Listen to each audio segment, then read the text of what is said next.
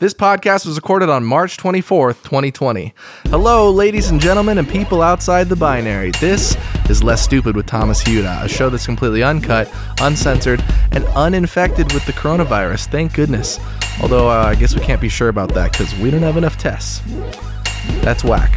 It, it, it is extra- extraordinarily whack. extraordinarily whack. So Um, extraordinary. You might be infected with inability to talk right now. Right? Is that a symptom of COVID 19? Uh, it's not, but it is a respiratory issue, so I don't know. Um, all right, just making jokes about serious uh, issues right out the gate. You know how that's a, you know it's going to be like that when I'm with my guest here, who I'm six feet apart from, maintaining you know Executive Order 2012. Would you like to introduce yourself? Uh, hi, I am Marvolo or Amber, but for purposes of the internet, I am Marvolo. Um, and yes, we're here today in my place of living currently. Uh, and it's a pretty nice quarantine zone, I'd say. You know, we're trying to keep by all the quarantine rules to bring you this podcast. Absolutely. And um, I, I think it's pretty safe to say I've been quarantining for about two months prior to this, so I feel extraordinarily safe. Nice. Yes. Yeah. I know that there's like a 14 day sort of gestation period where you uh, it, the virus could live in, you or not. Um, so there's been a lot of issue with people not taking it seriously enough, and that's a bummer because it's it looks like it's going to kill millions of people. But I didn't ask you on the show to talk about COVID 19. I asked you on the show because you have been a friend. You've been somebody who has a YouTube channel that's been, uh, it's got a heck of a following. Marvolo, M A R V O L O. It's Voldemort's middle name. Yes, it is. Tom Marvolo Riddle. Yep. I love it. That's exactly where it comes from. Um, primarily, my videos deal with uh, body modifications and talking about things like mental and physical illness and um, a lot of cannabis related content, which I use um, both recreationally and medicinally to treat my Crohn's disease primarily. Awesome. Yes. Well, out the gate, I like to ask people, um, but maybe a lot of your responses could fall into this category. What's a controversial opinion you have about anything? I feel like most things I uh, about me are pretty controversial. so I'll start with something really easy. I think potatoes are the worst food on the planet. I think they taste like mold and dirt, and I don't understand why people eat them. In every form, In just every across form. the board? Oh, Yes, absolutely. Not in wow. bread, no mashed potatoes, no baked potatoes, no French fries, You no won't potato do chips. a freaking French fry if I had will- one for you on a if you pay totally me, disinfected plate. Uh, I'll probably throw it up, but I'll do it if I was paid. I guess that's fair. Yeah, Wow. they- but it means if you go out to eat with me, you get extra French fries. to me, it just seems like a potato is is representative of pure neutrality. a potato can be modified with cheesiness or ranch or ketchup or such a whole host of different things that can make it delicious in different ways. You are a menace to society with this opinion, and this is the most angry I've ever gotten about an opinion when I asked this question. Yeah, I guess I picked a good one. Um, I'd rather just eat the ranch by itself, honestly. Um, like just Who give me a you? bottle. There's a lot wrong with me. It would Yes. take more than one podcast episode to really unbox that. But Yeah. the potatoes are, are a good starting point. I feel like that represents me as a person and All how right. controversial I am. Yeah, fuck potatoes, yo. hey, we're right next to Idaho. Get away from here. Be careful, you know. They're gonna hear this. I, I'm ashamed of my bloodline, you know. Have you heard any of this uh, Greater Idaho stuff? Mm. So there are a lot of people in rural areas in Oregon who uh, they want to redefine the the border of Oregon so that most of Oregon geographically becomes Idaho, Oh, like Eastern Oregon and eastern Central. and southern, and yeah, yeah. So Eugene would be like the very bottom tip of Oregon at this point, and Oregon would lose its beautiful rectangular shape that I love. I don't know if everybody else likes it.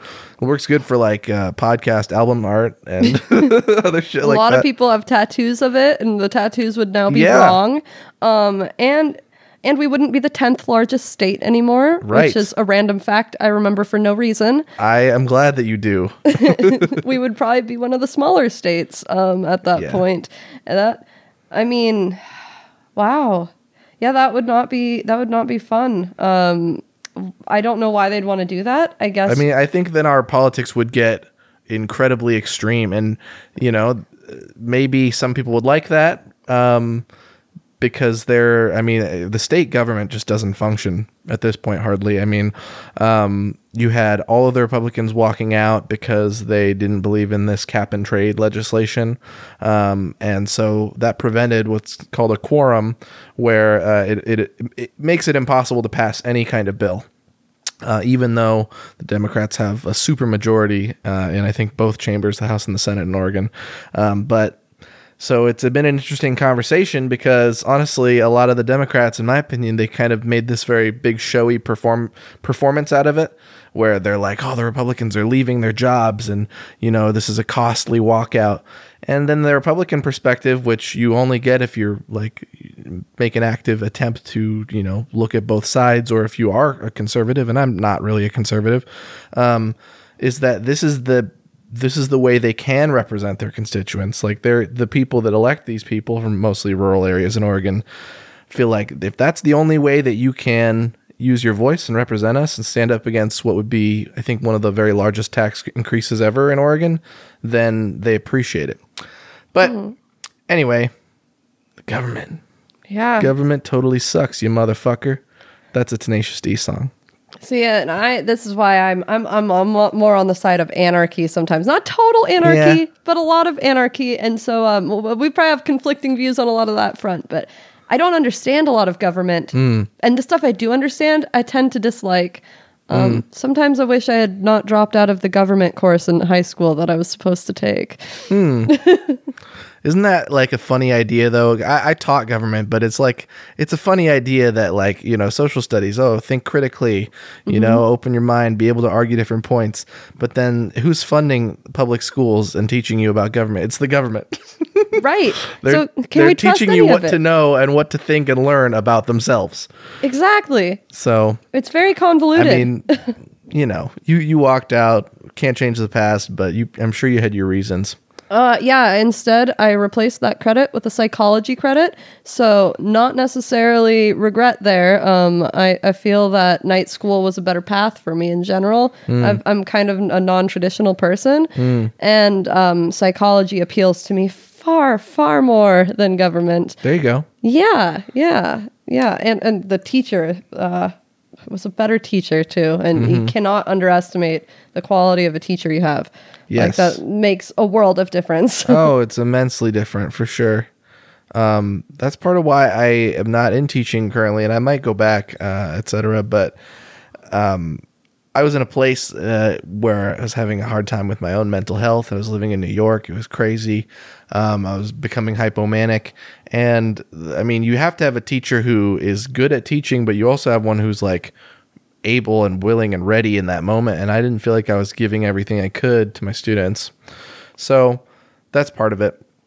Um, yeah, education system in Oregon is shockingly bad. Uh, yeah. Until very recently, they've had an uptick in graduation rate. We were we were 48th in the country in four year, four year graduation rate. Yeah, you couldn't find three states. Oh yeah, three states. You couldn't find three that uh, graduate students less often than us. I knew it was bad, you know, growing up here and, and being around here, but mm-hmm. I, I never knew it was that bad, actually. I've never looked at the statistics on state by state. I knew the percentage was not good. Yeah. Um, uh, the percentage from the high school we both went to, in fact, yeah. is not good. Yeah. Um, well, you went to North. I was 2012. You were 2011, right? 2010. 2010. Okay, my bad. Yeah, close. Um, yeah. You so you were with my sister. Mm-hmm. Um, and the the interesting thing about North is we got all this messaging that we were like the ghetto school, you know, because we, we I mean, had a diverse population and we were not the lowest socioeconomic status of all the 4J schools. Uh, we were right there with Willamette, but they were in a different. They're in uh, the they Bethel, Bethel district. school yeah. district, exactly.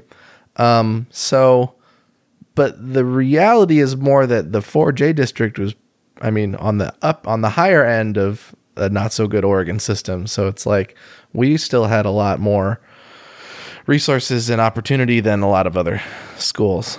Um, yeah. Um, but then you go to like Roseburg, and Roseburg actually has a really good, really good high school because it's it might be the only one in the town. You know, so there's there's some benefit to that as well. It looks like a prison from the You think so? outside. I think it looks exactly like a prison. Ah. Yes, absolutely. Every time I go by it, I, I've never been in. They have like towers off the side that you can just imagine a guard positioned there. Hmm.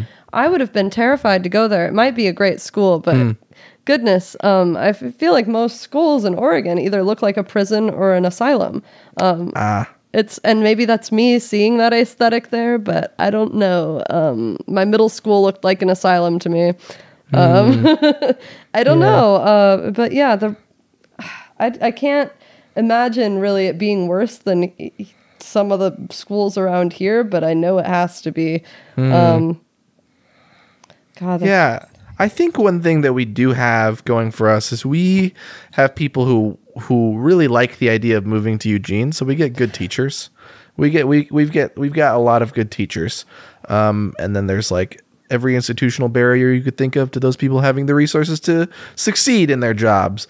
Um, but ultimately that's probably the most important thing. Class size is also extremely important. yeah. Do you remember No Child No Child Left Behind?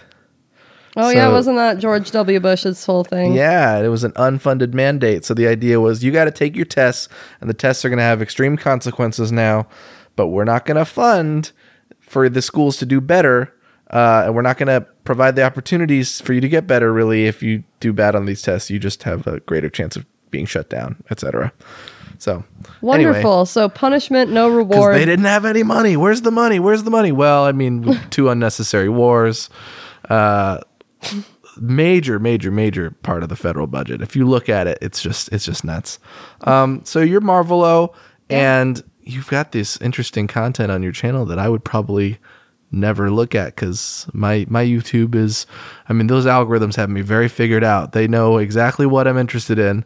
And body, what did you say? Dysmorphy? No. Body modification. Body modifications. Yeah. So my my channel. Does I haven't done much bit of that. no, my channel has a lot of weird, random sh- stuff in there. It's dope. It's um a lot of ear stretching stuff, I guess. Um, uh, I kind of started. Well, I I had been doing uh, modeling work for a while, and then I just start decided to start my YouTube channel and sort of um, snowball off of that Mm-hmm. sort of thing. Um, trying to like, I don't know, take the followers I already had and see if I could produce more. Anakin, what are you seeing? I don't know. He's getting all excited. but anyway, if you hear barking, that's why. sure. But yeah, my my channel sort of became almost like a place to go and a therapeutic thing for me. So I I'll get, get on there and smoke weed and just talk about whatever I want to talk about. Hmm. And I I do edit my videos quite a bit, but it's really nice because that way even if I wasn't in the best mind frame at the time, I can always edit the video to make sure you can come out of it with a positive message Nice. even if I wasn't positive at the time. I really love being able to take the negative out a little bit more. And I wish I could kind of do that with myself, but you cannot edit your life as you live it. So Sure. But that's one thing like YouTube's been almost like a diary of sorts, I guess for me. I Yeah. don't know how to explain what I do with my channel. I've been venturing into live streams lately and I don't know what to think of that either, but yeah. just trying to have a good time. Yeah.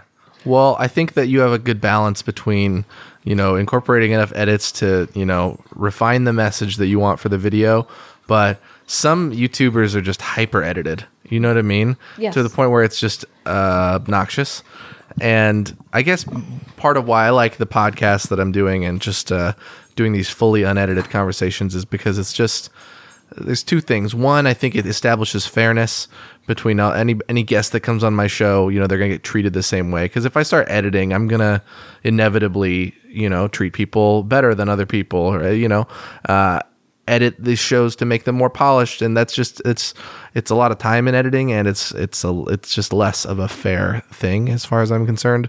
But then also like from this bigger standpoint of and maybe this is a little lofty but it's like you know i studied history a lot and what is a historical moment how does historical moment get translated into history and you know passed on well if you edit a video like you said you know if you were in a sad situation maybe you had some negative thoughts and then you pull those out then it's not that it's dishonest because what you create in the end is still um, you putting it out. But for this, it's like this is a this is a moment in history. Right. Marvolo's on my show, episode 164 of Less Stupid. Anything can happen. I don't know what's going to happen. Um, but I just like that. I like presenting it as it is. So, Yeah, and I I suppose with a podcast you've got a very long format as well. sure. Um, I think with YouTube, sometimes the algorithm favors different lengthed videos. Um, Sure. With f- podcast and long form video becoming more popular, it's a lot easier. But it used to be like maybe 10 years ago, people could barely watch a four minute video. Right. And now people are more into eight, 16 minute Shane Dawson putting out full hour videos that, you know, Wow. I will watch over and over again Yeah. but it has it has taken a lot to get to this point and a lot of people like their content really concise so if Yep. i can um like that i just said um and it's not a big deal but in my youtube channel i would edit every single um out because that's a fraction of a second that can potentially help me to retain my audience Yes. uh, because audiences getting bored is fundamentally the thing that you're trying to prevent the most. sure. But I do think that there is a point, a good point to the fact that over editing can kind of make content lose its integrity in a sense. Um, some some people can edit it in that way, um, but yeah, I don't know. Do you It's- have a do you have a favorite video you've made that, that you're particularly proud of? Uh, no, uh, Cool. no, nope. I have a video that's more popular than all the other ones. I would say that the video I'm most proud of is not on my YouTube channel, and uh, it's gotten no. Uh, no love at all on Facebook. Okay. Um, it's an edit of Star Wars episodes one through three put to Kanye West's Power, Oh yeah. and maybe I should upload it on YouTube because it's pretty good. But Nice. um, I just, I, it just, I think it's the funniest thing in the world. But Nice. it seems that, that Kanye fans are lacking. So, I'll, and you know what? The Star Wars prequels are pretty questionable too. Hmm. So, I have controversial taste. Kanye and the prequels of Star Wars. We've I mean, both always been fans of Kanye, and I just, I mean, as you you're of bipolar disorder, right? N- no, maybe I don't fucking know. I have like a million anxiety disorders Right. and major depression, and I've experienced mania, but I've never been diagnosed with bipolar disorder. okay, there you go. So it's a question mark. Yes, I have borderline Mania's wild. personality. Yeah. I'm not into it. Um, I like it better than depression Mm. because my depression is really i i- it's really depressing depression, you know. It's Yeah. like it's gnarly. I it's Yeah. not safe. And mania I just end up spending all my money Hmm. and behaving sexually erratically, you know, and um, getting into trouble, but but it's safer trouble. It's like they both suck. But you Yeah. know, I used I, I was very irresponsible and induced mania Mm-hmm. intentionally several times Mm. to escape suicidal depression, you know. Sure. Um, and I don't know if that's a common thing to chemically induce mania because as you said, it's very unpleasant sometimes. Yes. Yeah. it is. Um, and the delusions that can be a part of that are frustrating.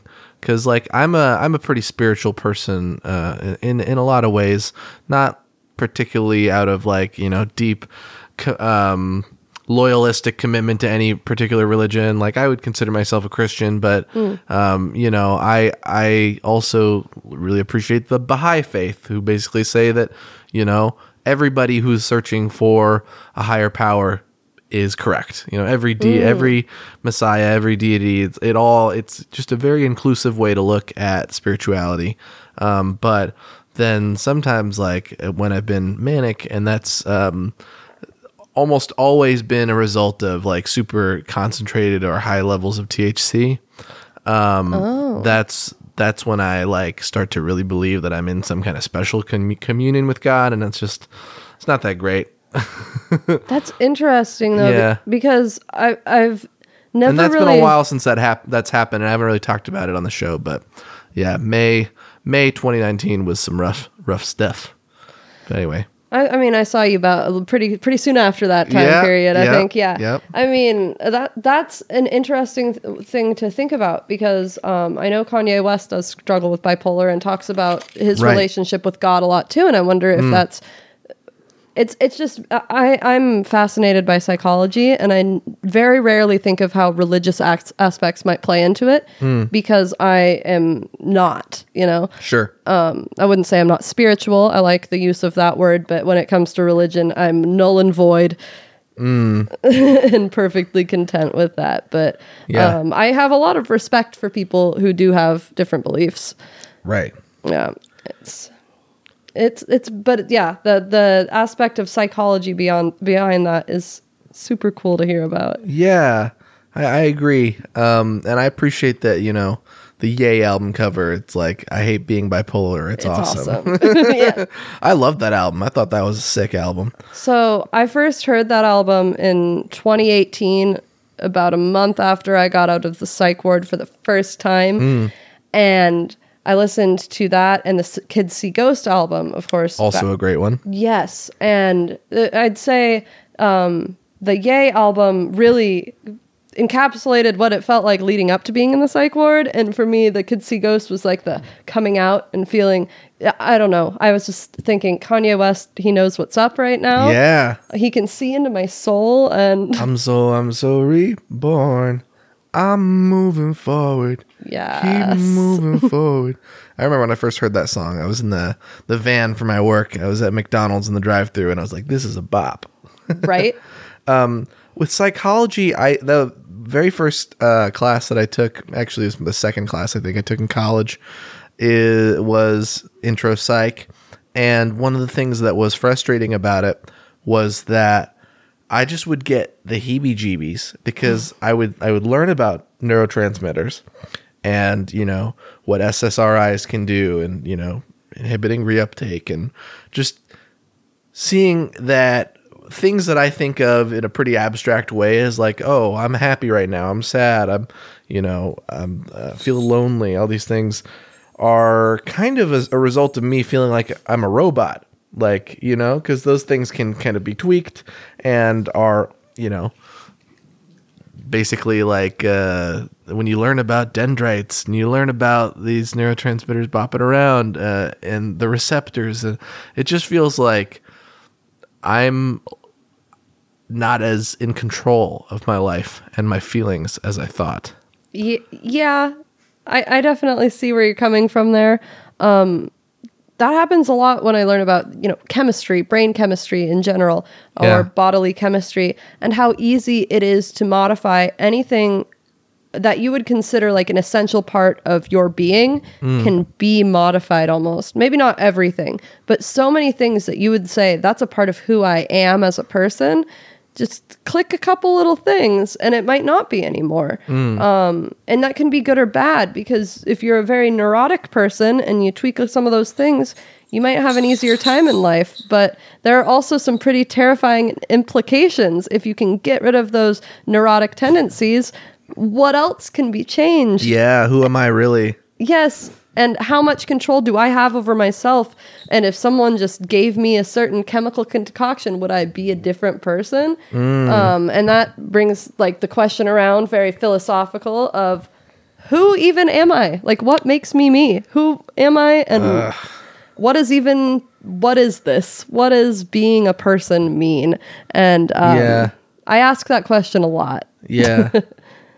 well, our friend Emma Bradley has shared this thing. Uh, I think twice she shared it of like the idea of perspective and all the different perspectives out there that exist of you, and the idea that really I don't exist. Thomas Fuhrer doesn't exist. Amber Batey doesn't exist. But thousands of ideas of who Amber Batey is based on their personal perspective and experience of, with you and what they've read of what you shared and what memories they have and even how those memories change over time. Those are those are you.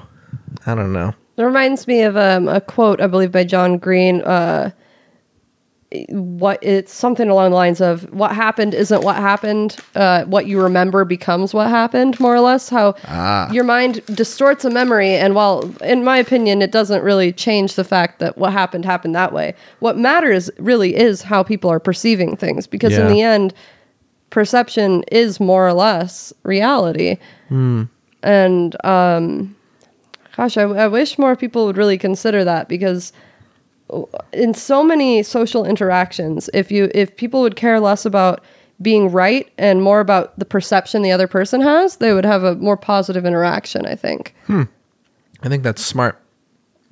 Um, one thing that I have noticed about myself is that, so I really like people. I love people a lot, and you know, I've had thousands of people in my life who I would consider my friends, and it just as a result of the way I view the world. Like one of the one of the primary things I believe is that we are all the same. Um, I'm talking about human beings because I've never been that into animals. I'm getting I'm getting more into them now as I stare at this I beautiful was, dog. I was wondering why I was staring at you, and I realized it's the licorice. Right, the black licorice, which you hate. You are so lucky. I'm still podcasting with you after you shit on black licorice and potatoes. Oops. Humans are all the same. So if I see somebody and I decide that I hate them, I just think that that is ultimately an expression of me hating myself. I mean, I view people as products of their circumstances. I view behavior as something that can be changed, especially um, for people who are younger. Uh, Sometimes I'm like, my dad will never fucking change, and I'm tired of it. I feel that one.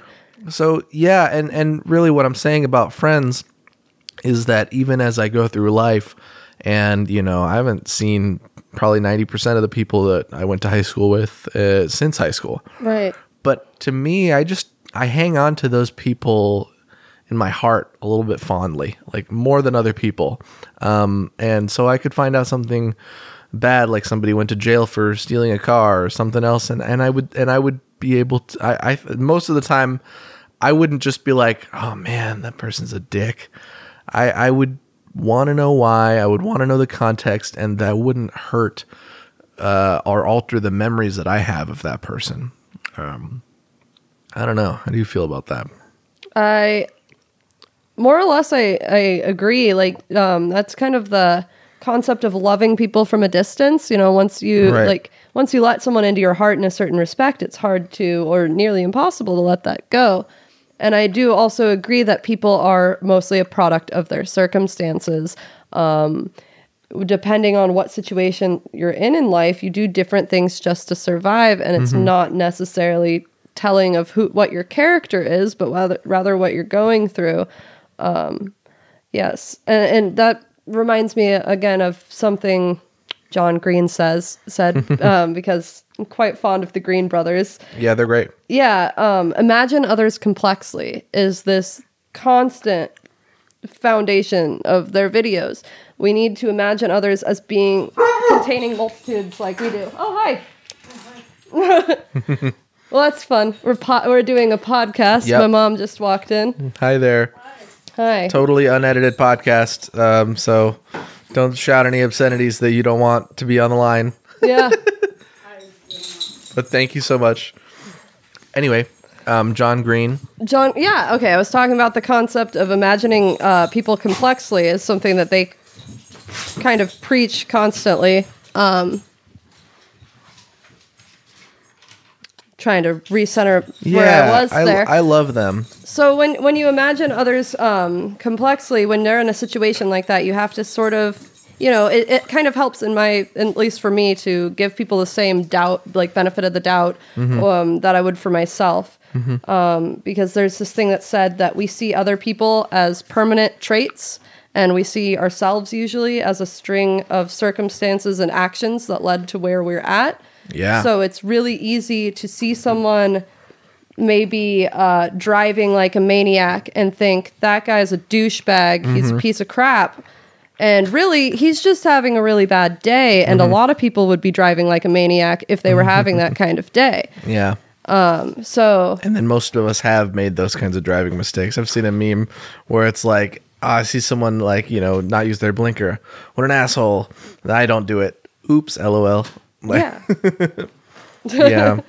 It's it's that's one of those things where sometimes we don't think about um, viewing other people the way that we see our own internal world, and um, Right. that's what the imagining complexly really means, right? I like that. yeah, Yeah. Um, I really appreciate about them the crash course series, especially. Um, there are so many different topics you can learn about, like artificial intelligence, economics. Um, but for me, history, world history, and U.S. history, those have been a really cool way that I've been able to brush up on that kind of knowledge that I really care about a lot. Um, and you know, frankly, I didn't read a lot of the history stuff in high school. Uh, I was busy doing other shit, um, and or I knew that I would get an A by, you know, BSing enough, etc.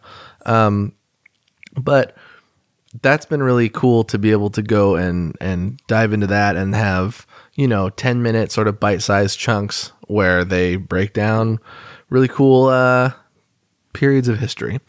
Um i think that youtube is a place where i have learned so much more than just about anywhere else in the whole world more than probably from books more than from my family members in some ways um yeah. but YouTube, for me, like I would love to chat with you about like the evolution of YouTube because uh, it was. It, it was there was something really special about it back in the day when it was only 360p you know resolution Oh, and yeah. video responses were you know Yes. super common so you would have real dialogues that you could be a part of and you could watch that play out between people who have differing opinions Yeah. Um, I actually started my YouTube channel um, in, well, not this one, but my first YouTube channel in 2006. So, right on so I've been on YouTube since just about the beginning. nice Yes, and uh, it has changed so much. Um, when it first existed, I never would have thought anyone could make money on it alone. Oh, yeah. Let alone make millions and give tons of people careers. You know, um, I was just making silly videos, and the idea that there could have been at that beginning point in YouTube that it could have been useful in the like for teaching. right No one thought of that. It was mostly just for comedy videos and cat videos. yeah Um, I mean, there still are a lot of cat videos, but uh, I'm trying to think. There, there have been so many different um, because on the internet, time moves faster. You know, one, Sure. one year in internet time is like a decade, pretty much. Um, so it's hard because there have been so many periods of YouTube. Um, I would say yeah the, the one of the more recent. Most of the good ones were before Google bought them, but Um, yeah, in so, in a Maybe lot not. of ways, um, Google AdSense does help smaller creators be able to make Sure. money. But in, ever since the ad apocalypse of 2018, I believe 2017, Hmm. it's been a really big struggle. Um, that was a big era. The ad apocalypse things have changed a lot. Um, having a lot of children on YouTube really. Right. changed a lot. Um, YouTube has had to make tons of changes to make sure children are not watching inappropriate content. every time I upload, they force me to check a box saying if this is or is not a video for children. Yeah. I could choose to make it um, across the board where nothing is for children, but I but I want to open up the possibility that I would make a video that's totally kid friendly someday. You would think with my channel, I would also opt out of that, but I also keep the option just in case one day I'm not going to talk about weed or body mods or if, Yeah. a, if a kid wants to watch me stretch my ears, I really don't think there's much wrong with that. There you go. yeah. I mean, they're gonna see people in the world with stretched ears regardless. it, it also is on the off chance there's no F bomb in a video. Hmm. Um, I'm sure with your podcast, that might be ish- problematic as well. You're well. not even allowed to say the phrase f bomb. I have to edit that out. What? I'm just kidding. I was gonna say I've seen Jeffree Star editing out his f bombs, and Really? I'm like, that guy. I didn't. How think boring. Well, they don't. A lot of big creators will smoke weed off camera now because Uh huh. it's just so discouraged. Oh, really? Yes, it is extremely discouraged. Um, it's hard to make money when you smoke weed on the internet. Have you um, made any good connections and friends through WeedTube? Uh yes. Uh, a couple. So there was a girl who makes pagan videos, and I Okay. was subscribed to her for years. And eventually, she subscribed to my channel, started commenting on my videos, and now we're friends. So it was weird. I don't know if she found me because I was a subscriber. So that was cool. I've um, been able to connect with pre-existing friends. You might know Marissa. Uh, yeah. She has a channel. Marissa Smokes. Marissa Smokes or uh ooh, I do not know how to pronounce her other one. She has a new art Oh, cool. aspect thing. Uh Mers Kurt I don't know. It's it's All like right. M R S K R Z C H Y or something. Sounds pretty unpronounceable. it has no vowels. Okay, I like that. Yeah, it's See it's, the it's limitations of podcasts as a medium.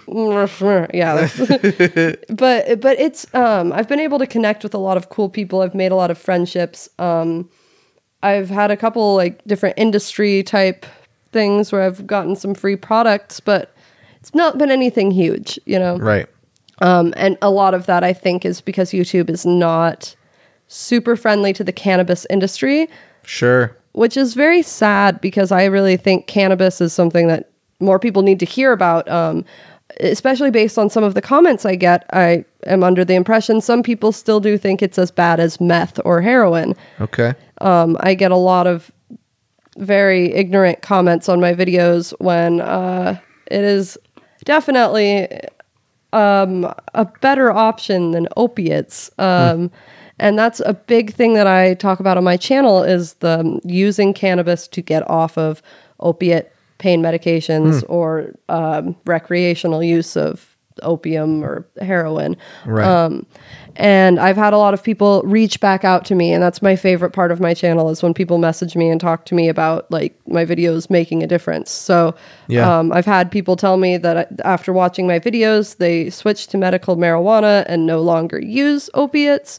That's amazing. Yes, yes. And I really wish YouTube would encourage that more because it is such a great thing. Um, we're having, it, it's terrible the war on drugs and whatnot, the opiate crisis, um, fentanyl in general. It's awful. Yeah. and Um, it's- fentanyl gets into a lot of other stuff uh, that people cut into it Yes. Uh, my time being and straight up just kills Yeah. people. My time being homeless, that's the number one thing people are afraid of um, is fentanyl in all of the everything. Yeah.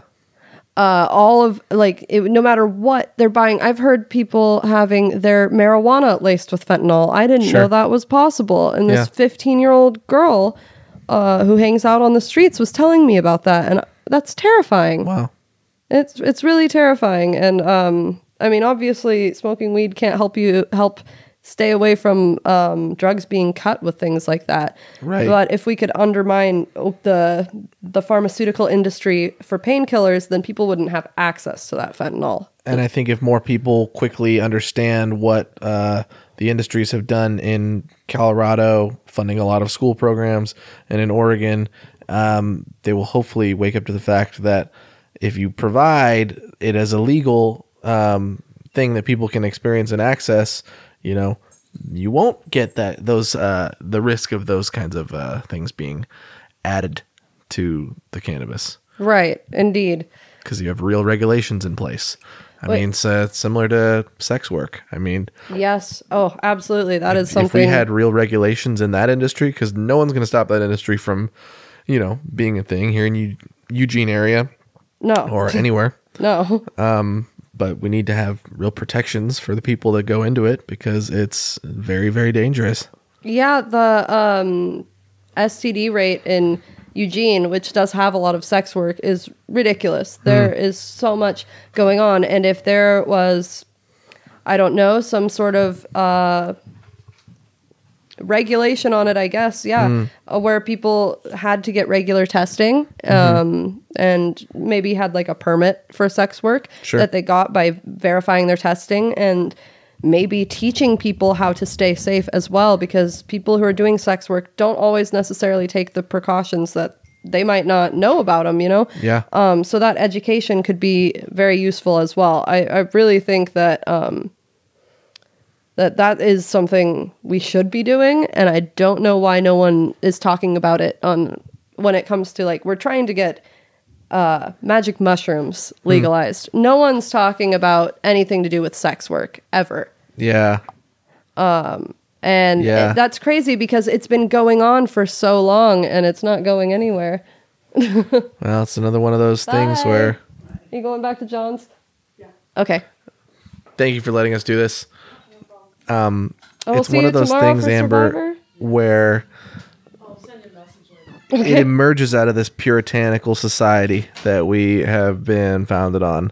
Um, and so yeah, it's it's it's been really interesting because um, a lot of those values, uh, and I and I don't want to paint with too broad of a brush, but they're when you repress sexuality, uh, you're you're using it to control people. That's for sure, and largely historically to control women. Um, and you know, it's just uh, we still haven't come to a place where uh, enough people, in my view, see uh, a Nicki Minaj or a Cardi B uh, or uh, any a woman who's really expressing their sexuality and taking ownership over it and being like a boss ass bitch Right. is seen as a positive thing. Yeah, um, and that's something now. Uh, th- now that my mom's not in the room, I'm Yeah. totally comfortable talking about this. now, I sell nudes. I do nude modeling. Right I've on. done pornography. Cool. Hi, mom. Um, anyway, um, so I I am quite literally a sex worker. Now, am I doing prostitution? No. Um, but is that sex work? Yes, this is legal sex work. And when it comes to pornography, quite often they do have those testings in place. of course. But uh, I've noticed um, there, well, two things. First off, I've noticed a lot of people starting to get a little bit more accepting of people selling nudes and such. And I, I think that uh, there still is a lot of judgment, but there are a lot of Sure. people who are very encouraging.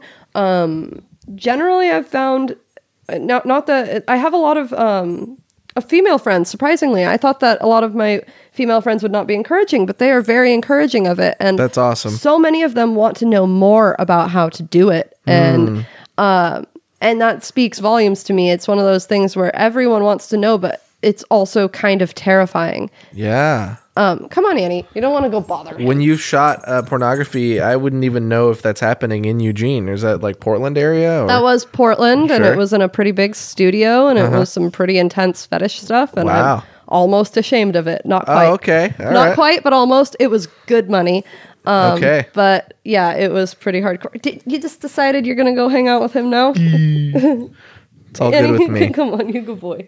Okay, yeah. The least, the less we talk about the dog, the better, though, because the audio listeners are just missing out hardcore, and I don't want them to feel alienated. For sure. I just I'm obsessed. It's just a thing. Um, but the uh, let's see. Um, there was something else on the subject of sex work. And I'm hoping my mind will get back. Well, to you, it at well, some point. you mentioned the hardcore. Uh, I- you didn't use the word kink, but um, that kind of stuff that you did, Fetish, yeah. fetish. And um, one of the things that can be unfortunate is you have a lot of young women going into the industry, and then um, if they aren't, you know, some of the most successful of that sort of cohort of women who come in at that time, then it's harder for them to stay in the industry very long, longer than a year, year and a half, two years.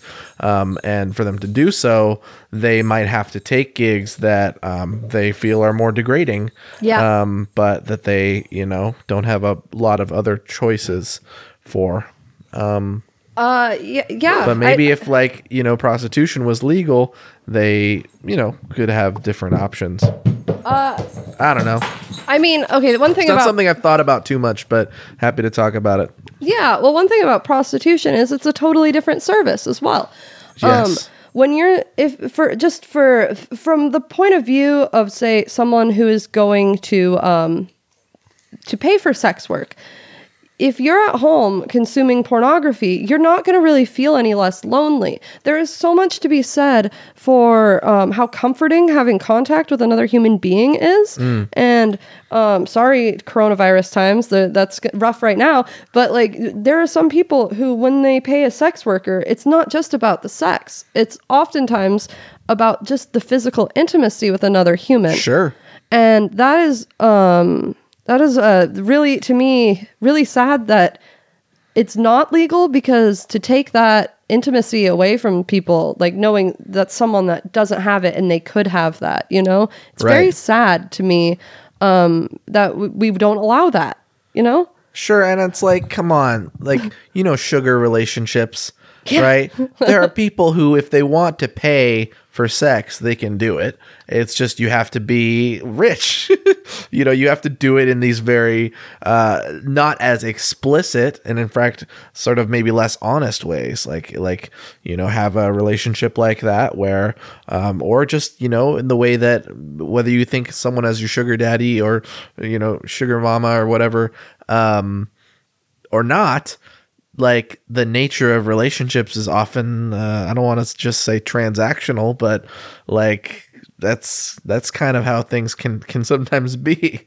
So when you are targeting you know when you're kamala harris and you've targeted all these sex workers and like thrown them into prison it's just you're you're targeting vulnerable people who are doing something that is deeply a part of humanity and always will be as far as i can see Yes, I'm trying to think. I mean, you would know better than me how long historically sex work has been a thing. F- forever I mean, it was in the it, Bible, they, right? They call it, uh, you know, the oldest profession, the nature's they first do. profession. Yeah, I mean, yes, yeah, it, it, that is true. I I do recall that being in the title of a Cobra Starship song. oh, really? That's the only way I know wow, you're bringing me back to 2009. I saw them in concert in 2008. So nice. Yeah, you've also seen Harry and the Harry and the Potters. yes, Did they sign your tit? No, No, that oh, me. mixing that up with another another friend. no, So- but I have a Harry and the Potters sticker on my ukulele. that's awesome. I've seen them twice. Uh, Yes, they're they're they're wonderful. I actually bought their new CD. Yeah, I haven't heard it yet. Oh, it's good. I love the first three full length ones Harry and the Potters, Voldemort Can't Stop the Rock, and The Power of Love. Those are all very, very good. Um, yes. Maybe I'm biased because I'm not a great singer, but like I love music by people that aren't like necessarily the best musicians. It just has heart and it has, uh, I guess, quirky is a little bit. Uh, I'll just say it. Yeah, they're quirky. I feel that and I appreciate it as someone who busks and Yeah. who listens to a lot of buskers. Um, being homeless, that's definitely something that I got into a lot is I love listening now to folk punk because a lot of times those people aren't the best, but there's emotion Yeah. and it's real, it's genuine, and that's Yes. what matters is that you're just enjoying what you do. Um, and that you, you you know, you're playing with emotion. Who cares if you don't sound perfect? You sound Right. like you're putting your heart out there. And that's what music, I mean, I think should be about more so. Less about sounding good and more about sharing your feels. I'm totally into that. Yeah. um, and the stuff that I, that's spoken to me the most. I mean, frankly, Insane Clown Posse is one of my favorite bands in the whole world. Are you a juggalo? I'm a fucking juggalo. I'm a oh, straight Oh, up yeah. a juggalo. I've been to six and a half ICP shows. Six and a half. Yep. Yeah, my girlfriend at the time, she was not hanging after five songs. It was sad. Yeah, she was really Deal uh, she was deeply uncomfortable being around juggalos, and I think there was a lot of class element to that, and that was a kind of a bummer. But also, I mean, she's an ardent uh, college educated feminist, and like a lot of the lyrics are like not playing into that. I think that there's like there is don't don't get me wrong there is an intellectual case to be made for ICP as a force for social good. But if you're Yes. just somebody who thinks that like you know someone yelling about um, stabbing bitches or something like that i'm not even sure that they've even used that phrase but if you listen to the song bitches featuring odb uh, it's you know it's it's definitely has the the opportunity to set people off um, and i can understand that i understand it can be triggering and um, Yeah. it is violent um, but i think that if you look deeper into it it's not that different from a religion i mean the religions that we love are violent Yeah. i mean i don't know if, i wouldn't say you love them um, from what i've heard but Oh. but you know I love some people who are religious. I don't necessarily love religious institutions. yeah I'd yeah, say that's probably accurate. Yeah. there we go Yeah. um Uh, Gosh, so much great stuff to talk about. Um, but I haven't talked to people on the podcast really who uh, shared a perspective you shared before we started rolling, which is like, uh, you know you kind of look forward to being homeless again like you enjoy it more Yeah. than living in being housed. yeah Being we call it a housey.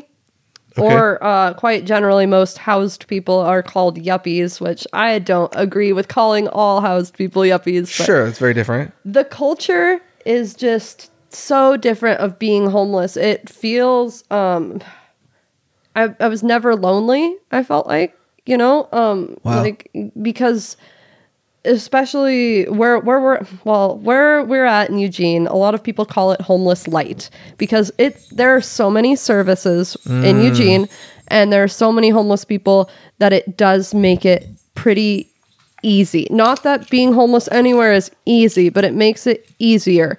Um, there, Sure. there's community. There are resources. You generally don't go hungry. You'll be cold. um, the shelters, I do not use them, but there's just there was such a feeling of community. I had not had that feeling of community in maybe not my entire life. Mm. I I feel felt so connected, and I would talk to so many different types of people I- every day. that's something I wanted to get into was that there's this amazingly uh just inaccurate perception from I guess housies from Yeah.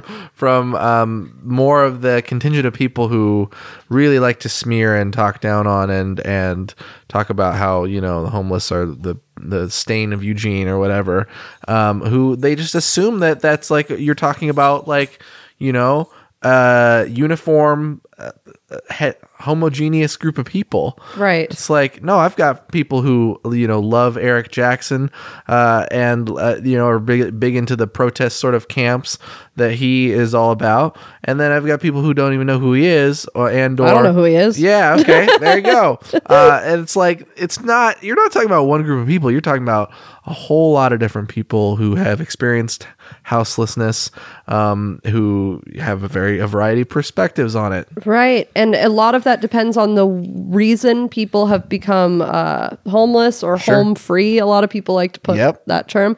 Um, I just say homeless. But the reason that a lot of people become homeless, like uh, they're, it's argued a lot, but I think a lot of them are, you know, it's often financial. Um, sure but a lot of times it's also due to your health. Maybe disability or mental health is very common. But more and more, I'm meeting a lot of people who are homeless entirely by choice. And I do have a lot of respect for those people. Um, a lot of them tend to be more traveling types.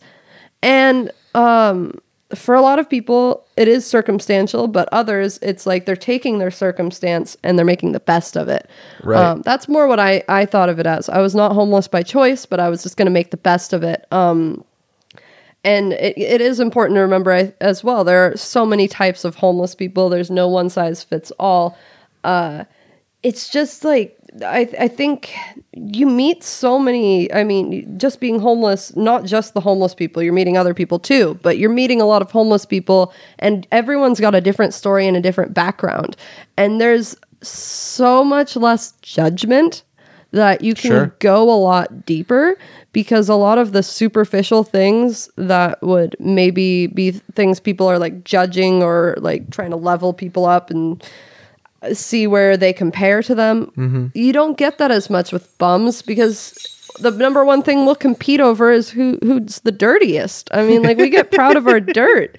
Um I, and it it's there's so much love. I, I didn't know that. I mean, of course there are no, there are tons of people who aren't great in any community, but there's Sure. so much love in the homeless community. yes Um, And there's something to be said about um, you may you're losing your security when you're not housed, but I think you really gain a lot of freedom in a lot of ways. Um, when you're housed, you have a lot of things. Anakin, stop it.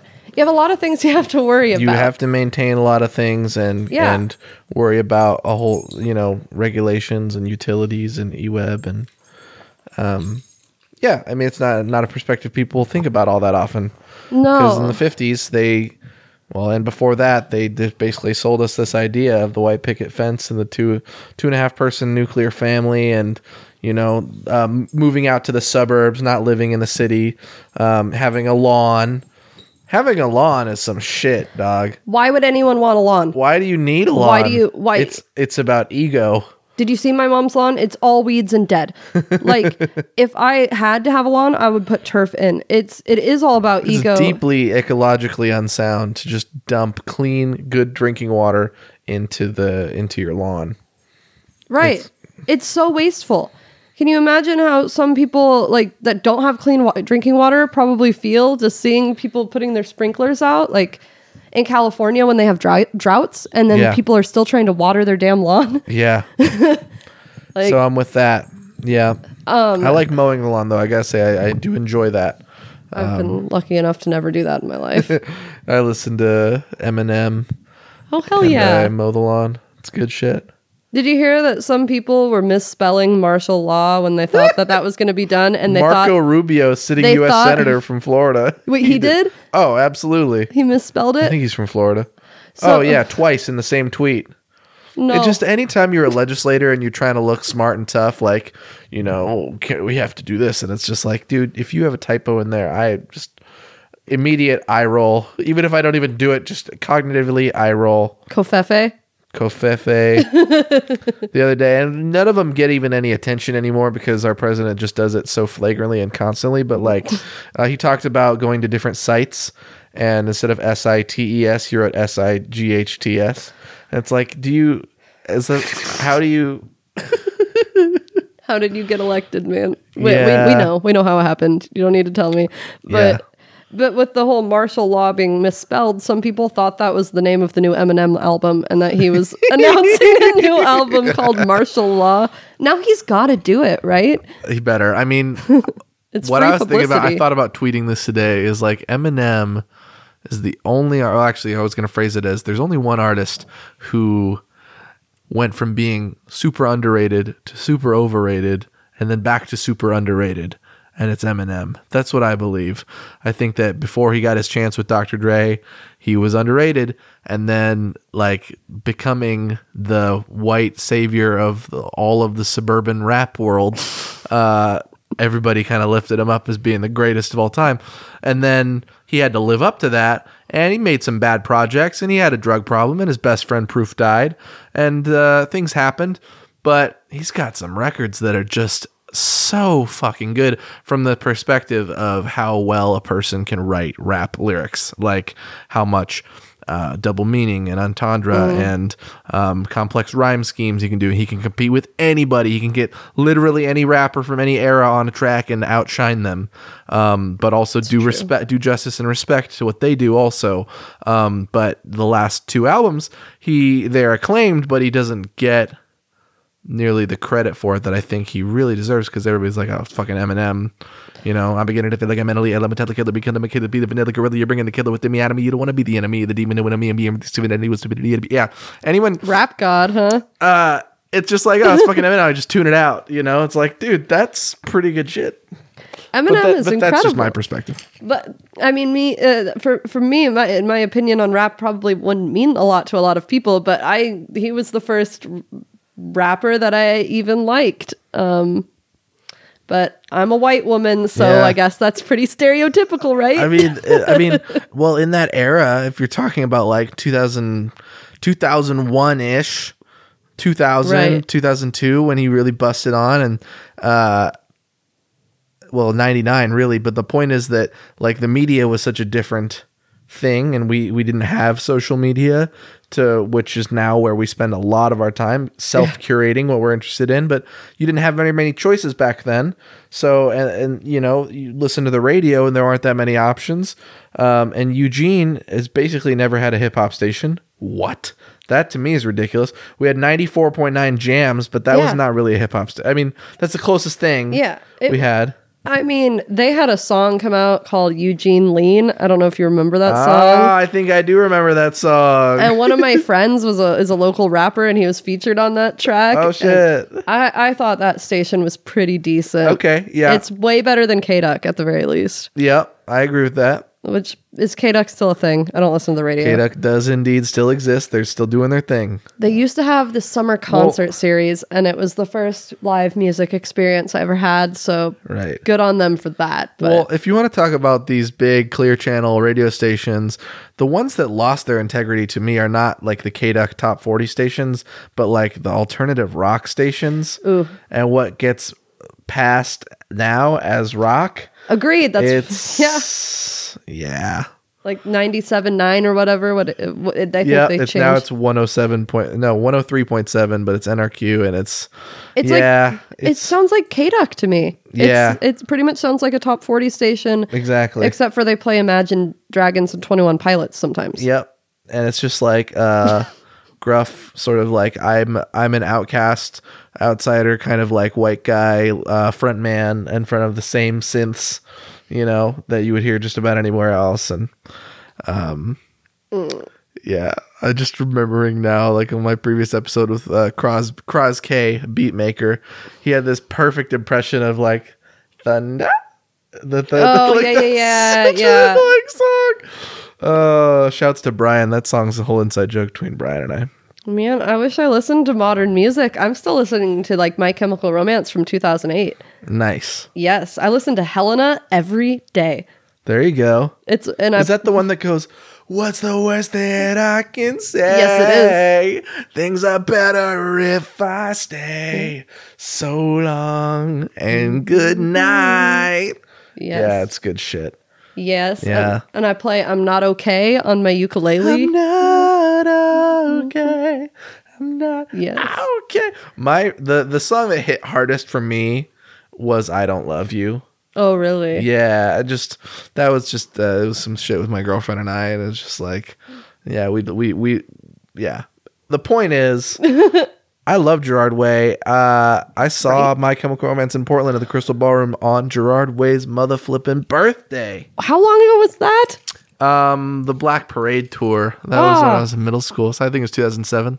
I'm very envious. Yeah, yeah. I mean, I was going to Warp Tours They back then, it. but My Chemical Romance Mance beats out half the Warp Tour bands anyway. That's incredible. Yeah, Ray Toro on guitar is pretty fucking great. Yeah, and this coronavirus has delayed the My Chemical Romance tour. So Oh, it did? yeah, so maybe, just maybe, I might be able to snag tickets when they re-release the new dates. I would be fucking great. Right? Yeah, pretty much any. Yeah, honestly, um, so somebody I'm Facebook friends with, Whitney Moore from the Birdemic movie, the movies that I love so much, uh, who is the only person who was in those movies and actually has like a pretty legitimate acting career now. I really hope James Nguyen doesn't hear that. Uh, he's the director of Birdemic, and Birdemic. yeah, Birdemic is my all-time favorite movie. It's fucking amazing. I could go into it for hours and hours and hours. I'm fascinated. I don't even know what it's about. I know nothing about this shit. You probably don't want to go into. Are you going to go into it right now? Or are you going to tell me all about it? well, I love bringing up Birdemic to people who have no idea what it is. I really do. Because whatever the low expectation you have right now in your head of this movie is, you watch it and you're like, you don't even realize that a real movie could be as bad as it is. oh, well, um, because I'm thinking like level of Thanksgiving. Right. And people throw out Thanksgiving, they throw out Mega Shark versus Giant Octopus, they throw out Sharknado. Wait, really? Is it And those than? movies are all like fucking Citizen Kane compared to Birdemic. oh, fuck. Birdemic is half a notch above ninth grade video project for 90 minutes. Um, oh, But it was like they used to sell it in Best Buy. It used to stream on Netflix. what? We're talking about this way more than I wish. Now I'm going to have to timestamp this as a topic, but I'm not going into it. The point is, Whitney Moore shared on Facebook this petition where, you know, our legislators right now um, are trying to move forward for this uh, stimulus package slash coronavirus relief effort. Um, but the entertainment industry is not getting much of that. Like the like because you know, if you're not, if you're somebody who makes a good living doing stand up comedy or live music or whatever it is, you don't clock into work. You know, you might only work once a week Yep. or even a few times a month, but you know, you make a real living and it's a real serious thing for you. Um, and those people are hurt deeply by no public gatherings for the foreseeable future. And, uh, we need to get help to those people as well. Yes, I've 'Cause seen, artists make life worth living. yeah, art makes life worth living. Mm-hmm. Um, and art, there's no art without artists. And, um, you know, a lot of people don't make a ton of money on their art, but even the bit that they do allows them to create it.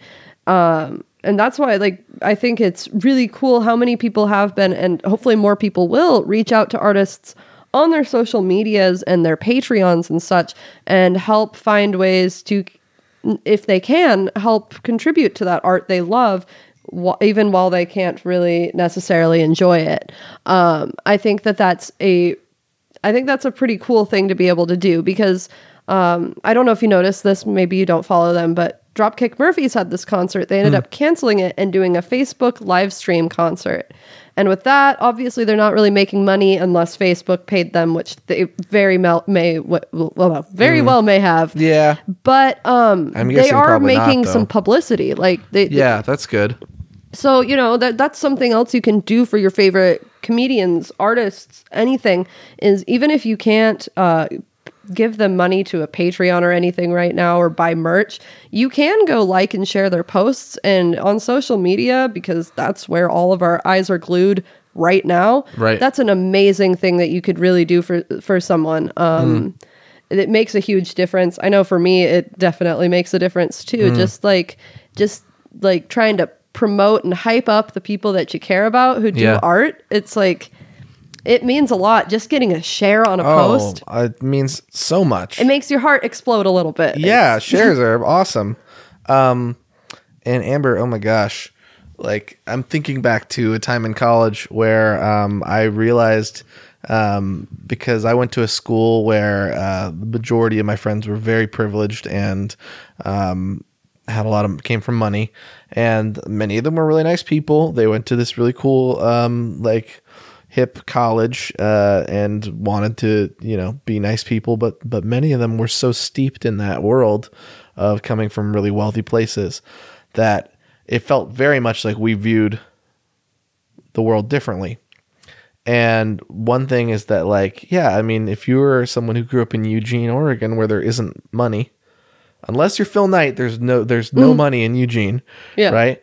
Um and if you were trying to do something and promote it and, and be successful online with you know whether it's a small business or you know just like being an artist that means the world and so giving people likes on their shit go on likes on their profile pictures likes on their instagram posts although that was a little later Yeah. um that meant a lot and it's something you can do for free Absolutely. um, but like I had people where I did that and I would go through and like a bunch of their photos on Instagram or wherever and like they thought that was weird. They thought it was me being weird. And it's like that's just such a such an interesting dynamic to experience because yeah, it's like i mean if you're doing it at like 3.30 in the morning sure that makes a big difference. yeah um or if you're specifically only liking certain types of pictures Sure. like if i have an example my instagram i have dog weed selfies and then like half nudes Mm-hmm. if you were only liking the nudes i'd get a certain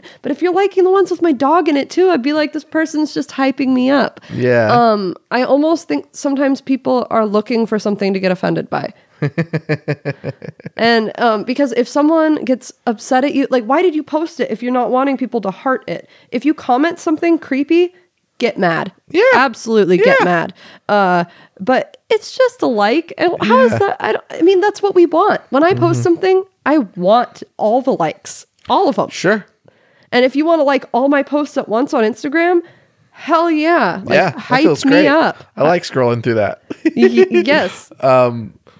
but but uh, then I think a positive thing is um, you know with the culture of likes, uh, especially the impact on youth and middle schoolers and blah blah blah. Like I think uh, Instagram is eventually going to hide likes, uh, public likes, and I think that that is probably positive. I don't know the best way to sort of substitute for that, um, and you know have the positive function that a like serves without the negative of the the chasing it. Um, but like you know, here's one of the things that that Facebook uh, it's changed so much. It's changed so much in in part because of they're having to compete with these different platforms that have that have been so popular. They bought out Instagram, well, so they're not a right? competitor anymore. Yeah, exactly. Um, but like, if you look at, you know, you ever look at your memories from posts from nine years ago, seven years ago, people would comment a lot. MySpace, you didn't even have likes on profile pictures. Oh, I and miss so people would would PC for PC, they would photo comment. Yep. Uh, and so it's actually like a real like you have to put a little bit of creativity into what you're going to say, even if it's just a smiley face or you look great or you know, uh, fuck you, I hate that Pikachu sweatshirt. Everybody has that stupid hooded sweatshirt. Whatever Yeah. it is, it's a real contribution Right. that is that is like created. Now you have six different reactions, and then it's like, I mean, I think it's cool if I post something on Facebook and it gets 120 reactions, mostly likes and loves. But I almost would rather have like a bunch of people commenting, Yeah. even if it's to have a back and forth where people that disagree on shit. So I think that's maybe something that I've always been confused about because I love getting comments on my posts and feedback Yeah. and interaction, right? Right. But I get a little scared to comment on people's posts. Yes. Because I'm like, so many people are going to see that. And what if they disagree with me? And what if this person who's who made the post thinks I'm hijacking their post? Or what if Yes. they this or what if that? And I try to, you're one of the people I do try to comment on some of your posts from time to time. I've always um, appreciated it. and and I, I you always give feedback and you always tell people thank you for your and so i always feel comfortable to do it again mm. a lot of people and this is another one of those unhealthy social media things but if i don't get a like when i comment or a comment back i'm like ooh that person didn't want me to comment. They, they ignored my comment. They commented back to everyone else but me. Yeah. and now i'm never commenting on their status again because i'm embarrassed and humiliated. And that is so unhealthy It is. It is. And and you know, we both have anxiety disorders, so it's Yes. like you can spend way too much time thinking about that kind of shit. oh yes But it is real. Um and it's just this drawback, uh, you know, like right now with uh, everybody self-isolating, like there's all this encouragement of connecting more through social media, and that's that's good. But I mean, that is a serious limitation of social media. Is that you would think we are being especially communicative, but like we have to make those kinds of considerations. Like, did they did they appreciate what I wrote? You know, Yeah. and it's like if you, you're face to face with people, you can get more of that. I hope. That's why I've been trying to kind of video chat one on one with people a little more. Um, there's so much. I mean, there's you know, there's those like when you're in person, you get all the cues from a someone. Video chat is kind of helpful like that too. On the phone, you can hear a tone, and then you know through text, it's even worse. And through Facebook, we've reduced it down to where people are communicating through reacts and emojis a bunch of the time. Yeah. And how can you know how anyone for example, just today, I've been awkwardly like there, there there's a guy that I've been waiting to text me back, Hmm. and he's been laugh reacting my Facebook posts, and he hadn't texted me in over 24 hours. What? And that's a nor- that's a thing that happens, and He's people playing get games. So, right, that's exactly what I said. I'm like, ooh, this Gemini playing games. Have to bring astrology into it because I'm real mad. Okay. I mean, I'm not actually mad. I've but never that's a believed si- in that. Right. It's a side effect of social media, though, Hmm. is not astrology. Although that it does make it easy to know everyone's sign when it's on their Snapchat and on Ah, their. Facebook. True. But uh but those weird communication barriers where it's like you're responding to me on this platform, so why are you not talking to me on this other platform? And um I do understand it. It's like you don't always have the emotional ability to talk to a person, but to like haha react a meme is really easy. Mm. But sometimes I forget that when you think about other people, you, you forget. You're like, it's Mm. easy to just ouch real fast. Right. Well, again, from the perspective of like uh, a historian trying to think like a historian, um, there are two sides to this coin of how well documented everything is now. I mean, like people looking back can get some serious, and I hope they listen to Less Stupid episode 164 with Amber Batey Marvolo. Um, but, you know, because this is a real historical moment, right? Right. Um, but like, it's well documented, but it's so well curated and it's so selectively curated.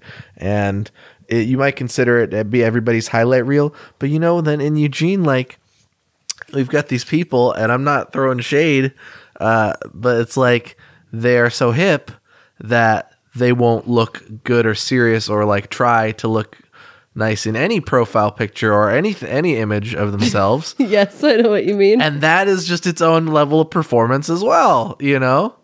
Um, I don't know if you're friends with any like homeless people on Facebook, but Sure. there is very much a culture of that, and, Yeah. and and Eugene has a lot of those people too. But it's like where even if people get housed up, they're still trying to take the dirtiest selfies. Their profile picture, it's like who can have the most trains in the background, and or or who can have the most cans of like cans of beer in their profile picture. Right. Like, can we? Can you get a? I saw. I've seen people doing some like ridiculous stuff. It's and it. I mean, it's it's all about you know that's a big part of social media too. One-upsmanship. Yeah. You know, like can I be? Can I care the least, or can I Yes. be the prettiest, or can I like be the person who's the most like badass? Like I'm. I, I don't know. I've got like I've got five hundred dollars in my Facebook picture. Well, I've got a thousand. I don't. Some people do that kind of stuff, and yeah. it's very bizarre. Um, I don't I don't know what to make of it. Um, Mm-hmm. other than uh, social media, I think inspires competition. Right. Um, but then you could also say that it um, makes explicit and clear that kind of behavior having always happened. You know, like people have always tried to compete and have the the prettiest like you know house or car or you know Yeah. their neighbor's got the new L- new LCD TV, so they gotta have it. Um, But now we have a numerical value on it where you can look at your selfie and say, I got 30 hearts and 20 likes, but this girl got 500 hearts on hers. And so she's clearly 20 times prettier than me. That's Yeah. not the correct math there, but let's pretend it was. I don't even no remember the numbers, but a little yeah. less than twenty, but it's all good. Yeah, but I mean, you you do that's that's something that happens. I mean, I'll I'll even notice that with my own stuff. Like, oh, I posted this and it got more likes, and I posted this and it didn't. Um, and it's important to notice those trends if you're in social media marketing. Yeah. Um, and I do a little bit of that. So I'll I'll I'll want to know like, okay, what time of day did I post it? Let's only compare posts that are posted at similar times of day. Mm-hmm. Also take into account day of the week. Mm-hmm. But it's still when you change a profile picture and if you got 10 likes and the last one got 40, it does something to your head Oh, very much so. that makes you think, am I getting uglier? Am I aging?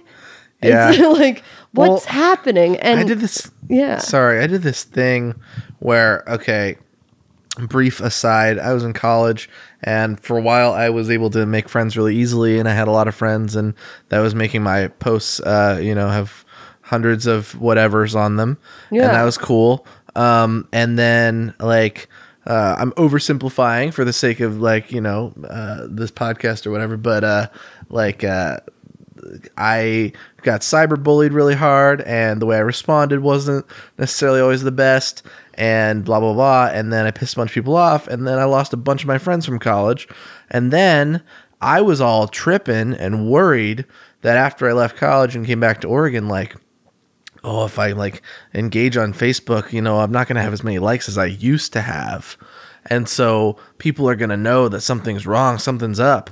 And, th- that was playing this whole stupid game in my head where I just like was so concerned about that. Right. Um, and I don't really blame myself because I was going through some very serious uh, mental health challenges at the time anyway. But once I sort of came back and started like engaging more, I was like, that's that was such a stupid thing to be worried about because I try to view every every interaction as just a little gift because that's what I want other people to, to feel when I like their posts. I Right. want them to see it as like a little gift, a little uh, uh, hey, I see you, I acknowledge what you're saying, um, and I appreciate it, and and so that's what I try to see it as now. It's like I could share something that I know is not going to get likes, but I am just glad to be putting it out there in the in the conversation. that's uh that is another interesting point is like um I don't know if you find this to you that you curate your content based on what you think is going to get responses rather than what you actually want to put out there. Um, Right. and that when I first started creating internet content in general, I made what I wanted to make because I didn't think anyone was going to watch it. Hmm. And when I first started on Facebook, I said what That's I kind of where to this say. podcast is right now. By the way, What is Uh, is your yeah, you're it doing get it doesn't get views, and I don't give a shit. Yeah, and you know what? There's something really freeing about that. Yeah. Because you have no one expecting shit from you right now. Yeah. You get to make your own rules. And then you might end up finding a following and feel like they're kind of putting you in this little niche Mm. and like you need to fulfill these things. Mm-hmm. And then I get these moments when I'm like, what if I want to make art videos? Like I'm not good at art, but I crochet, I play ukulele, and you try to make something like that and it just Right. doesn't get the reception of your other content. So you automatically think this is a bad thing. Yeah. Rather than perhaps it just being that uh uh, being that your audience um, needs to expand to because just because you have an audience that does isn't interested in a topic doesn't mean you shouldn't talk about that topic or make that video. It just means you need to dive into that topic enough to expand your audience so you get some people that like that. But it can be really easy to put yourself in a box because you want to please people, especially when there's money tied to it Yes. and validation. Validation sometimes feels better than money. Yeah. Have you ever had a video that was especially hard to put out?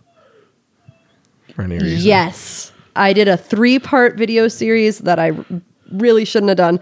A three part breakup series with my ex girlfriend. Oh. That was so hard to edit, so hard to release because it was a messy breakup. And we Yeah. just, we, yeah, we really got into it though. Um, and it was because it was so personal.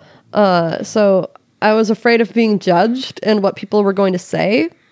I was afraid that people uh, weren't going to like my content without my ex on it.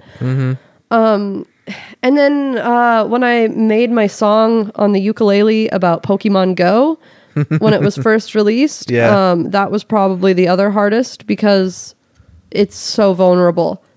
Interesting. Yeah, I talk about my I Crohn's. wouldn't expect uh, that to be that way uh, on a Pokemon Go topic, but just so you know, I play Pokemon Go every single day today still. well, hell yeah, check And- out my song then. Fuck yeah. it's not very great. Um, Mm-hmm. It was when I first got my ukulele. I was really bad at ukulele. I'm still not amazing, but I'm way better than I was. So, Mm-hmm. so, so maybe I'll be amazing someday because I've already gotten that much better. hey, we Uh, talked about folk uh, folk punk, and it's like, fuck it. It's about the feeling. You know, I think it might be a little cute and endearing how bad the video is. So I've got that I going love for that. me. I'm all decked out in Pokemon gear and lyrics by me, music by me. Uh, the vocals are awful, the editing's awful, but it's it's Woo! yeah, and that's why I was so insecure because for me, the video itself was hard to film. Uh, music is hard to film because. Yes. if you mess up, you want to restart the whole song. It's Oh. hard to do it. Yeah. Oh, you you do a lot of music. Yeah, you you know. You know better than I rough. do. I've Hmm. Only rough. done one video like that. It it was enough that I've never wanted to do it again. Yeah. Yeah. It's and then you know that you're competing, sadly, with especially if you're ta- looking at stuff that really does get views, stuff that's oh, like like music. YouTube is like this balance between being oh it's like at home and so it's like totally you know organic appear appearing but like you know because i covered this Katy perry song on the piano and it's like look at this it's quirky but really i know that people are like striving to make it as perfect as possible That audio editing it to be quality don't lie. yeah exactly that too so You can tell like this guy's making a low budget looking video, but it sounds crisp as fuck. Yeah. yeah. Yeah, so it is hard to hard to sort of I mean, I was going to say the word compete. It's hard to compete, but it, but art should not be looked at as a competition, you know? It's the monetary thing. That's Yeah. pretty much what it is. It's um when you put money on things, it turns it way more competitive, I think. Mm. And YouTube um if you're AdSense, if you have AdSense, if you're monetized, then everything you post feels like it, you're trying to you know win at money making And, Yeah. like with pokemon go i i started coming up with the ideas for the lyrics the day this, the game came out Really? Yeah, but I had already be- I played the beta test because Okay. because I had like you know I, I had a little bit of clout with my social media and I Yeah. used it to get the Pokemon Go beta. That's awesome. Hell Fuck yeah. right? I know I'm using it for good stuff. Well, one of the only YouTubers that I really, really go back to regularly now and love and feel like I'm like, you know, when you have a YouTuber, it feels like it's your friend. Absolutely know what you mean. Yeah. Trainer Tips. Uh, he he his name is Nick Oyzon, and he makes amazing Pokemon Go content. I'm subscribed to him actually. Oh fuck yeah! I don't watch him much because I don't play that often, but I subscribed to him when I was into it and I never unsubscribed because I'm like Good. I'm like dude deserves my my yeah. So it's, it's really good content. Best Yeah. Pokemon Go videos I've seen actually. yeah, Fuck Right. yeah, you were gonna say something though. I feel like maybe Um, about oh, your with- song. With, the whole Pokemon Go thing, that was um, I felt like someone tipped an hourglass on me the second I had the idea for the song, Hmm. and I was like, if I don't get this out as fast as possible, someone else is going to release Yes. music about it, and the more saturated the market is, like if you're going to cover someone's song.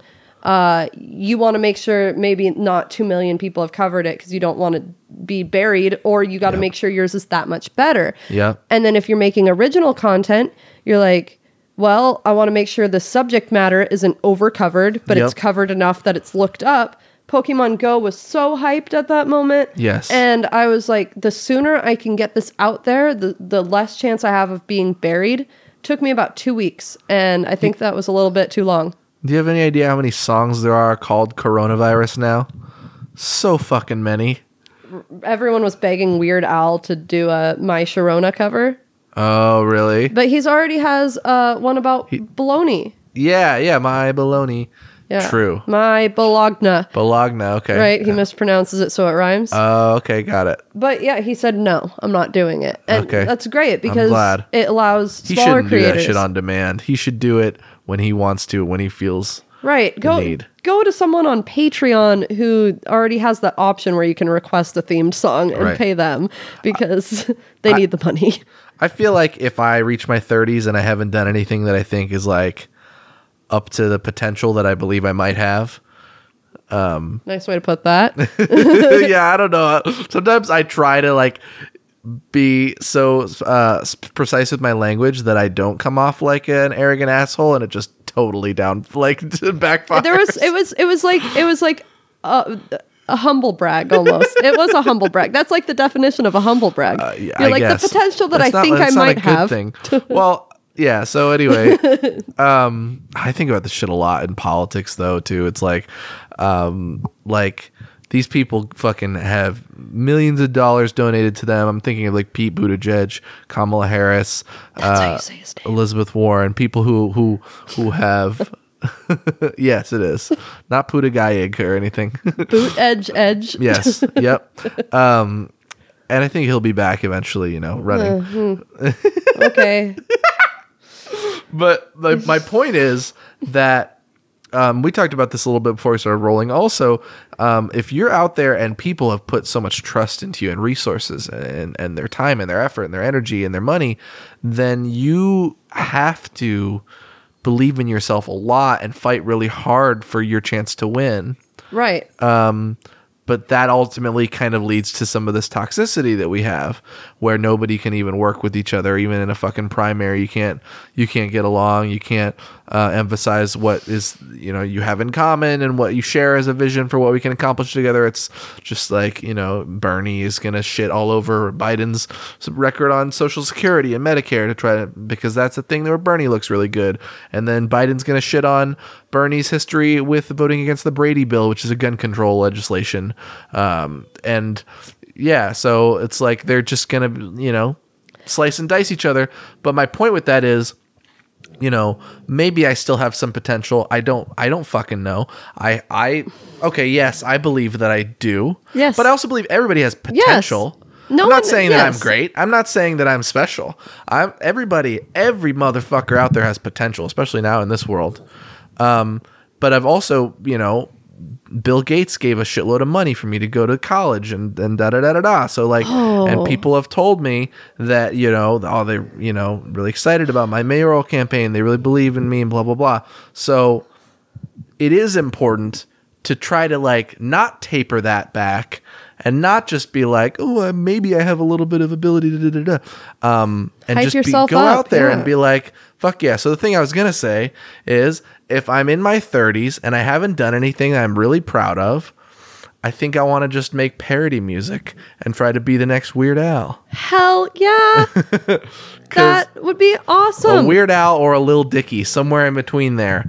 Like use the rapping ability and the corny delivery and flow and unexpected, uh, you know, all of that shit. Um, and some of the intellectual shit and just like make fun of like classic songs and like the way that you do that and the reason that I know that I believe that I could do that to a level where at least I feel successful is because if you are the first person or in the first three people to do a cover or a parody or a remix of a big song that comes out, you're gonna get thousands or often tens of thousands of views. yeah. Sometimes hundreds of thousands. Especially if you can jump on a parody when a song is like on the top 40, you know? Yes. Or if it's a song like um like a cult classic type song. Yep. The, and then you can cross over content where it's a popular song and you're mixing it with an issue that's relevant. Um, you know, like I can't think of any really good examples of that right now, but you know, it's um uh, what Weird Al's The Saga Begins. It's A a long, long time ago, in a galaxy far away. Naboo was under an attack. And I thought me and Qui Gon Jinn could. Yeah, so it's anyway, it's it's That's my dog's American favorite Pie. song because you know it's about Anakin Skywalker, and I Yeah. named my dog that. So anyway, um, he's he's probably all excited now. Yeah. it's. I don't know if anyone else sings to their pets, but it is a thing. But uh, that's um, if you just took like. I don't know. Maybe Marvel's dead now, but I was like, like when uh, Mm-hmm. Are they? I don't. when- I've never kept up. Oh, well, like when Infinity Wars or Endgames came out, if you had done a parody song about that to some Cardi B song somehow, I don't know how you would get uh, Marvel and Cardi B crossover working. Sure. But Annie, you being good? Yes. He's like, I Don't know acknowledge the dog. You're alienating the audio listeners. Oh no, no audio listeners! I will describe batting that at my there is indeed a its- dog. Shoot. Yeah. it's very distracting to yeah have an existing fur creature that totally isn't here audio people all well, right. we're about an hour and a half in, which is Hell which is great and cool. Um, but do you feel like you haven't had a? Ch- are there any things about you, Amber Batey Marvolo, that um, you want to get out there that we haven't addressed at all as a topic? Because we've talked about a lot of shit. um I feel like a lot of things about me. If you want to learn more about me, uh, you can look at my YouTube channel. That's Sweet. a good way to find out about it. Um, something I, I guess I haven't really talked about is that I have Crohn's disease and Yeah. an ileostomy, um, which I don't really know where to go with that from there because it's a lot to unpack. And to me, it's pretty, it seems like it'd be pretty uninteresting to anyone who doesn't have it. So um, I have videos about that. Cool. Um, for me, the most interesting thing, because it's recent, it has been living with um, an ileostomy and being homeless, um, struggling with a physical disability while being homeless was very interesting. Sure. I've learned so much about um, myself through that, and Wow. um, uh, yeah, there's been a lot of weird times. Um, with that. Uh, if Mm. if you know anything about an ileostomy, a lot of people don't know what that is. Most people do know what Mm. I a- do not. So it's similar to a colostomy, and if I say that, most people know what that is. Sure. But okay, an ostomy is generally something where you're making an incision in the outside of the body and bringing something from the inside of the body outward. Hmm. So the most common ostomies, the only ones I actually know of, are urostomies, ileostomies, and colostomies. The mm-hmm. names are different depending on what you're taking out. So urostomy would be something related to um, urine. I don't know exactly, but it, you end up having a bag that the that you end up urinating in with col uh, colo- uh, colostomies. That's the colon, and with ileostomies, it's the ileum, which is the final portion of the small intestine. Okay. And the point of that for me was to get bowel rest for my very ulcerated colon and I kind of have gotten stuck because my doctor has quit and I've had to get new insurance since Peace Health decided to cover no one with Trillium anymore. Oh wow. Uh, Peace Health sucks anyway. Oh, we both fucking do not care for Peace Health. Nope, I am no longer using any Peace Health services. And uh, that has been pretty nice, actually.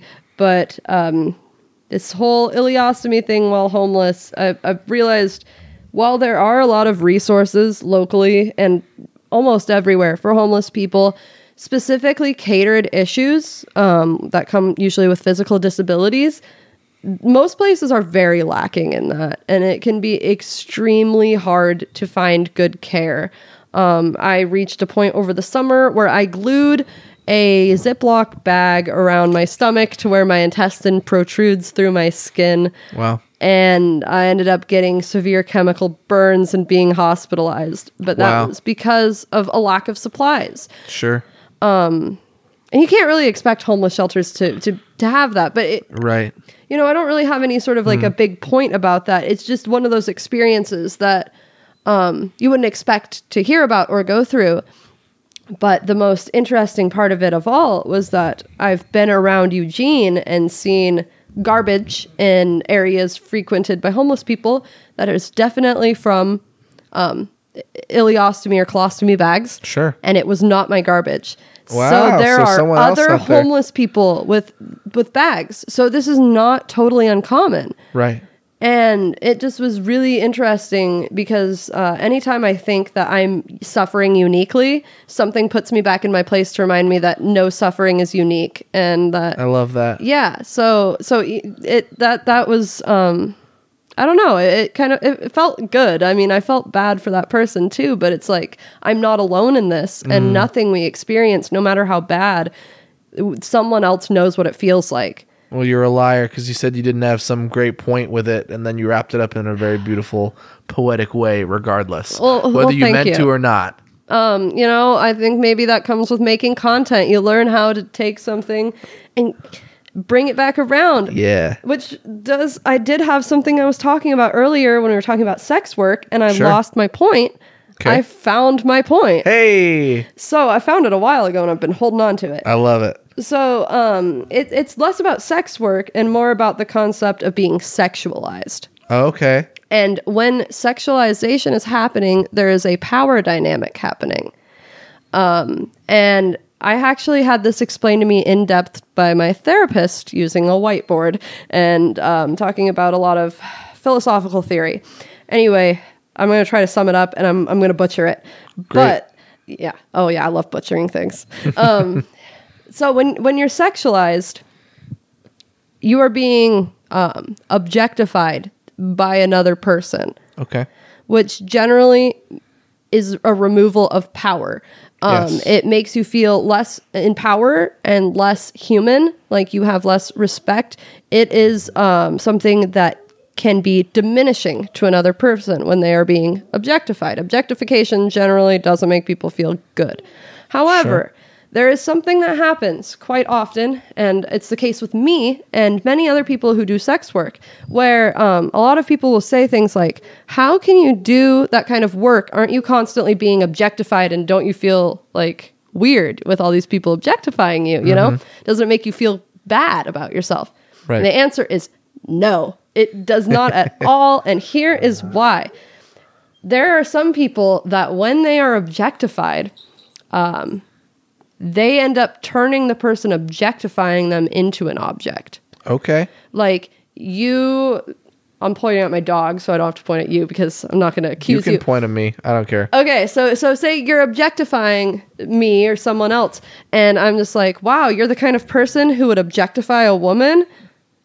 You, I have no respect for that. You're Right. the object here. You're just a walking penis. Ah. like I, Yeah. I, and I've never said that to people Sure. because, but it's a good point, and I love it. Um, That's a very smart way to reframe that right. and claim power and agency. and that's what yes and i because my therapist had talked to me about um, whether or not um, selling nudes and doing nude modeling and porn if that felt empowering or disempowering for me.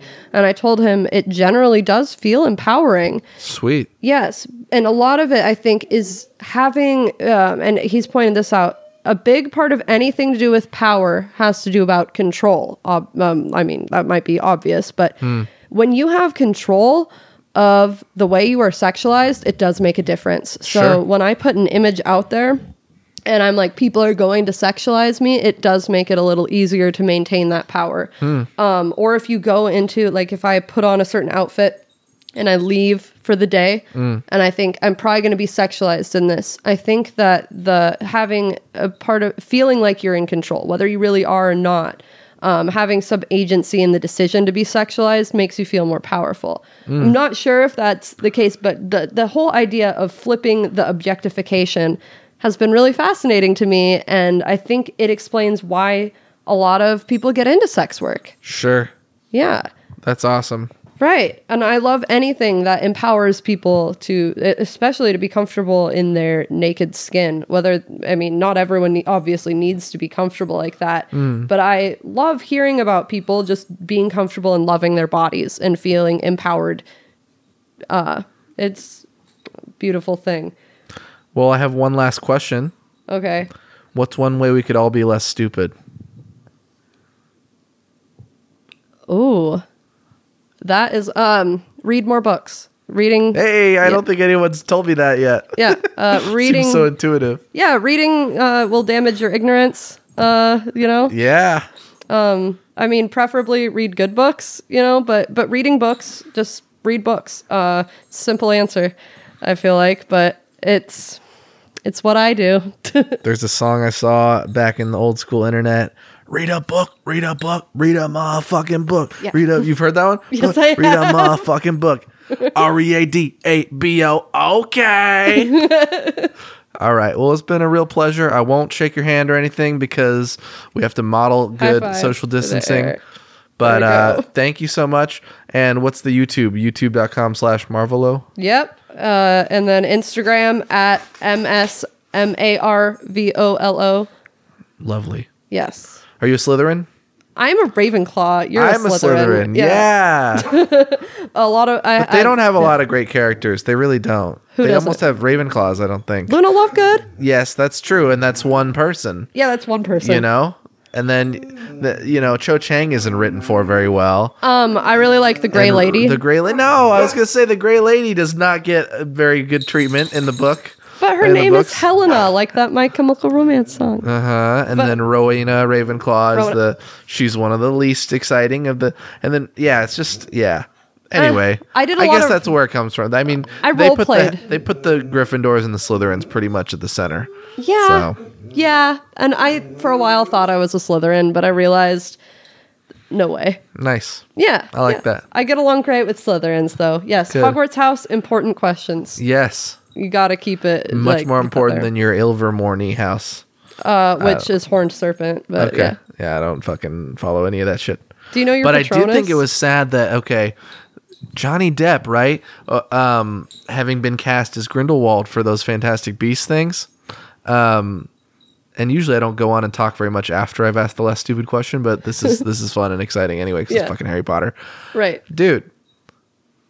People were upset that he was cast because of the um, very serious allegations of domestic violence. Of course, yes. And then it fucking turns out he was the victim in Yeah. a whole bunch of that. Right. And uh, it's just very sad because um, I, if I had if I had known that before, I probably wouldn't have written off the series as much. Um, and now I'm like rooting for him a lot because of all the terrible, terrible things his partner put him through. So. The dog's being a goofball. all right. Thanks, y'all. I wish I, I should have a signing off line. I'll make one up right now.